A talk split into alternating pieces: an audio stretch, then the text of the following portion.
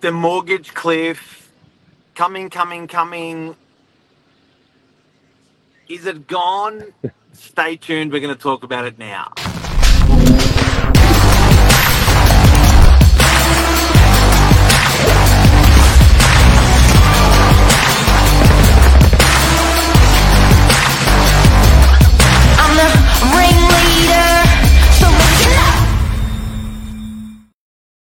Good morning, Mr. Michael Silgic. How are you? Good morning, Mark. Good. How are you going? Good, bud. This is a conversation we had to have because uh, the media was looming with mortgage cliff for a year. Yes, for a whole And 12 it was months. it was in the media almost every day or every second day. Now Hmm. we don't hear about it. And we thought, you know what, this is a conversation we're going to have. I'm not going to suggest it didn't, ha- it's not happening or it didn't happen, but I am going to suggest that what we've seen is much more mild than what was in the media, what the media was saying was going to happen. What do you reckon? I yeah, I agree. I think the nature in which it was presented was a bit of a doomsday in terms of it was going to hit a point where majority of mortgage holders, anyone that had bought a property in the past couple of years, was guaranteed that they had to fire fire sale their property and they had to move on. Um, and I think to a certain extent, 100%, there's been mortgage stress out there. People have struggled more, but hundred percent, yeah. That's so that, that, that it's not that that hasn't happened, but the nature in which the media portrayed this mass exodus of people moving out of property, I think that's where obviously it was completely different to what a lot of people expected, because people transitioned in ways that the media didn't portray. So it was just so what we've seen out there on the street. So we're dealing with banks, we're incoming banks, outgoing banks, we're dealing with purchasers, we're dealing with sellers, we're dealing with landlords, we're dealing with tenants. There's no doubt that the economy is a harder economy than what it was 18 months ago. Yeah. The clear writing on the wall was boys and girls. Uh, there was 12, 12 sets of rate rises. Um, and just quietly, I reckon we're going to get another one. Mm.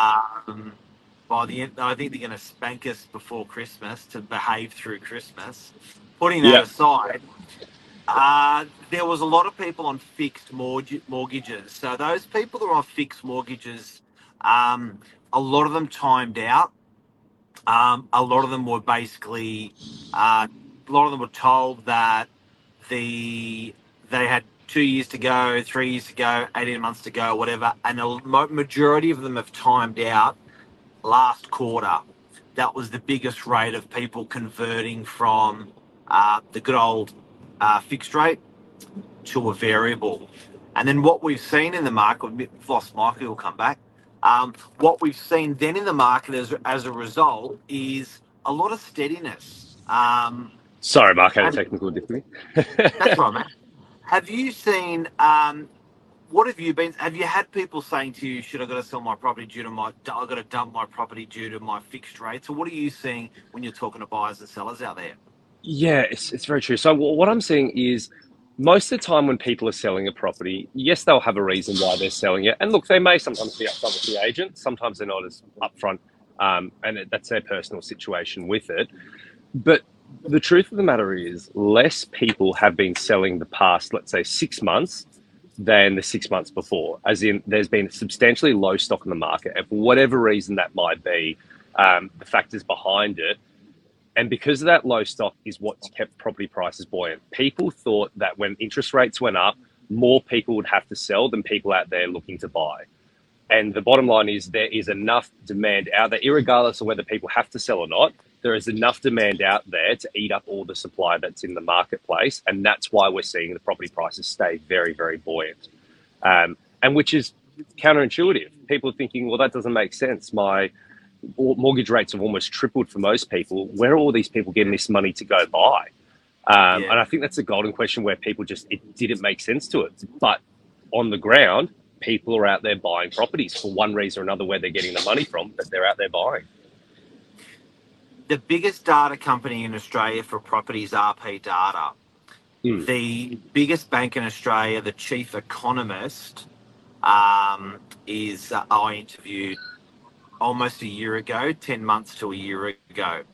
Um, I sat down with the head of the RP Data, data uh, Tim Lawless, and I sat down with the C- with CBA chief economist, and I asked them this specific uh, question, and the Mm. specific answer um, that I got that I thought was interesting from the C- from the RP Data guy was, what are delinquencies doing? Mortgage delinquencies. The other Yes. question I asked um, the CBA guy, uh, I wish I remembered his name, lovely guy, and uh, the question I asked him was why are we, why are the, the delinquencies quite low? And he did say this historically, Aussies are very very resilient. They're very resilient to uh, mortgage stress. They will cut uh, whatever they have to cut, el- something else before it gets to a roof over their head. So we've proven to be very very uh, tenacious, very resilient as Aussies. And this it has been the perfect example. And again, I'm not suggesting there's not pressure or stress or No, exactly. And, and, and, and you know, yeah, you know, we're, we're, we're all, we're, it's tougher for all of us. But I am suggesting that we are a touch tough bunch, bunch and the delinquencies are, are much lower than anyone anticipated in the media. This is true, and this is the thing as well. I know the media portrayed, and everyone wanted was ex- not everyone, but a lot of people were expecting this mortgage rate cliff and all this um, pain that was going to be out there. It's not something that you actually want. I know people, in an opportunistic sense, were waiting for the market to drop so they could jump in and, and make money or get into the property market and so forth. But the Yeah. widespread, I guess, what would happen from it if there were all these distress sales out there? These would be people that you know, you, you, your parents, your colleagues, your friends, uh, your family.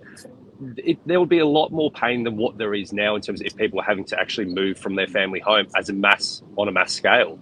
Um, and so I think it's a really great thing that it hasn't happened.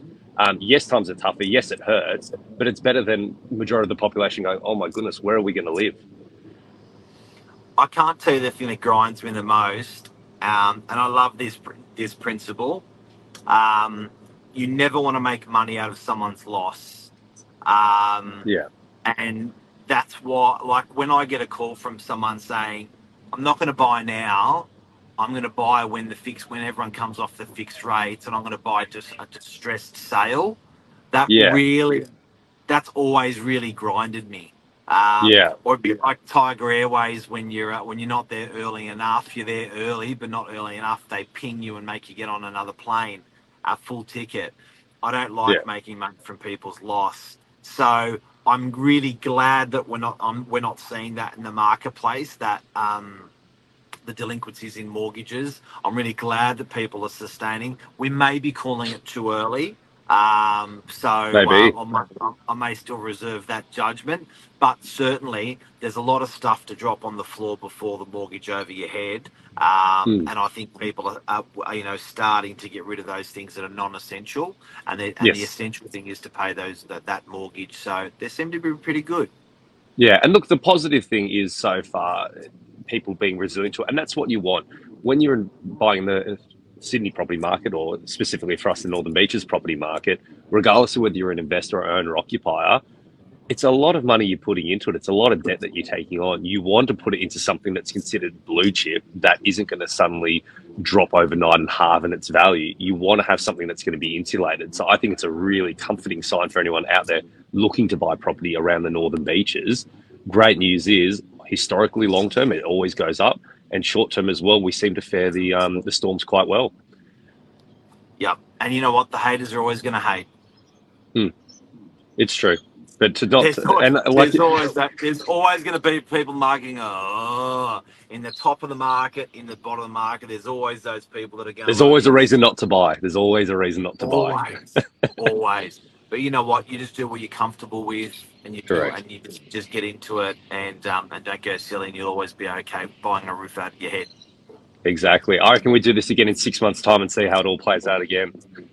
Can you believe it? Yeah, and and and what I'm what I'm really interested in. There were so many stories about the cliff, the threat of the cliff, and the lack of stories about the uh, the reality of the cliff today. Um, I, I, I think it's essential that, and I'm glad we did this because it's yeah, it's a good marker. And do you want to know a hidden secret? Say that again. Do you not? Do you want to know a hidden secret?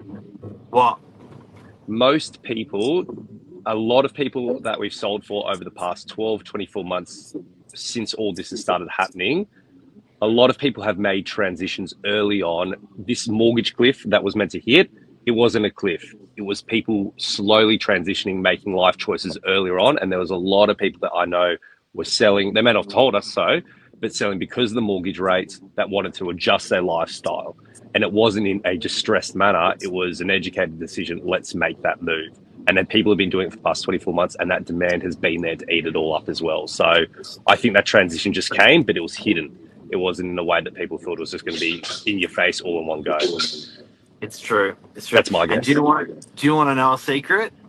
Yes. My car stinks. Oh no. Oh, What happened? I, I bought kimchi. Kimchi? Kimchi. Kimchi. You know what that is? I've heard the name. I don't know what it is.